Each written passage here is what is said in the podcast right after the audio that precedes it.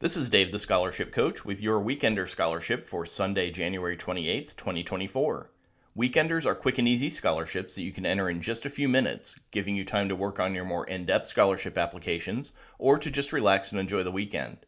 Today's Weekender Scholarship is the $2,000 Sallie Mae Scholarship.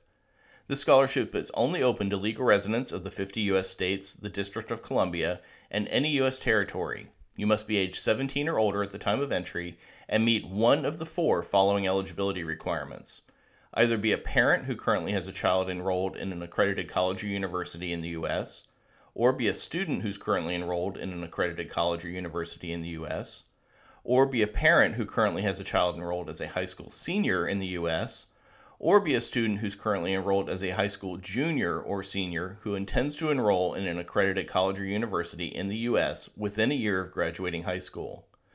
To apply, you're just going to fill out a short entry form, and you can find a link to that on the show notes of today's episode.